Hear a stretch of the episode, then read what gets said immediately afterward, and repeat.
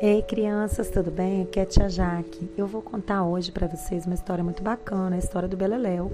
Quem escreveu essa história foi o Patrício Dugnani. Beleléu é um bichinho muito interessante. A nossa história começa da seguinte forma: o Luizinho era um menino que ele tinha mania de deixar as coisas dele espalhadas por todos os cantos.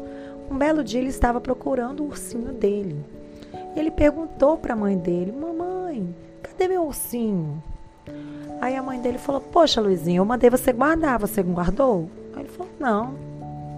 Ah, Luizinho, então ele foi pro Beleléu.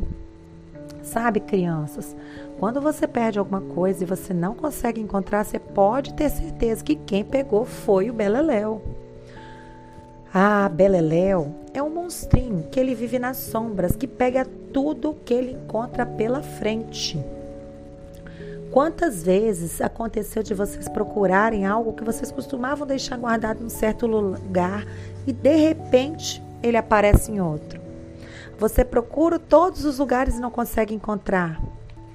Pois é, a culpa disso tudo é do Beleléu.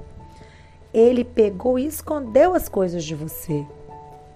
A única maneira de você impedir que o Beleléu ataque as suas coisas e suma com elas é manter tudo sempre organizado. Organizar os brinquedos, guardadinhos dentro do armário, as roupinhas dobradas, gavetas limpinhas e a cama arrumadinha.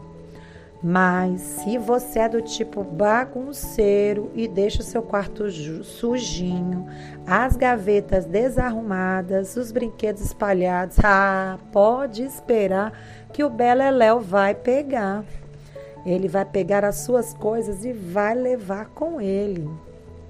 E aí, vocês gostaram da história?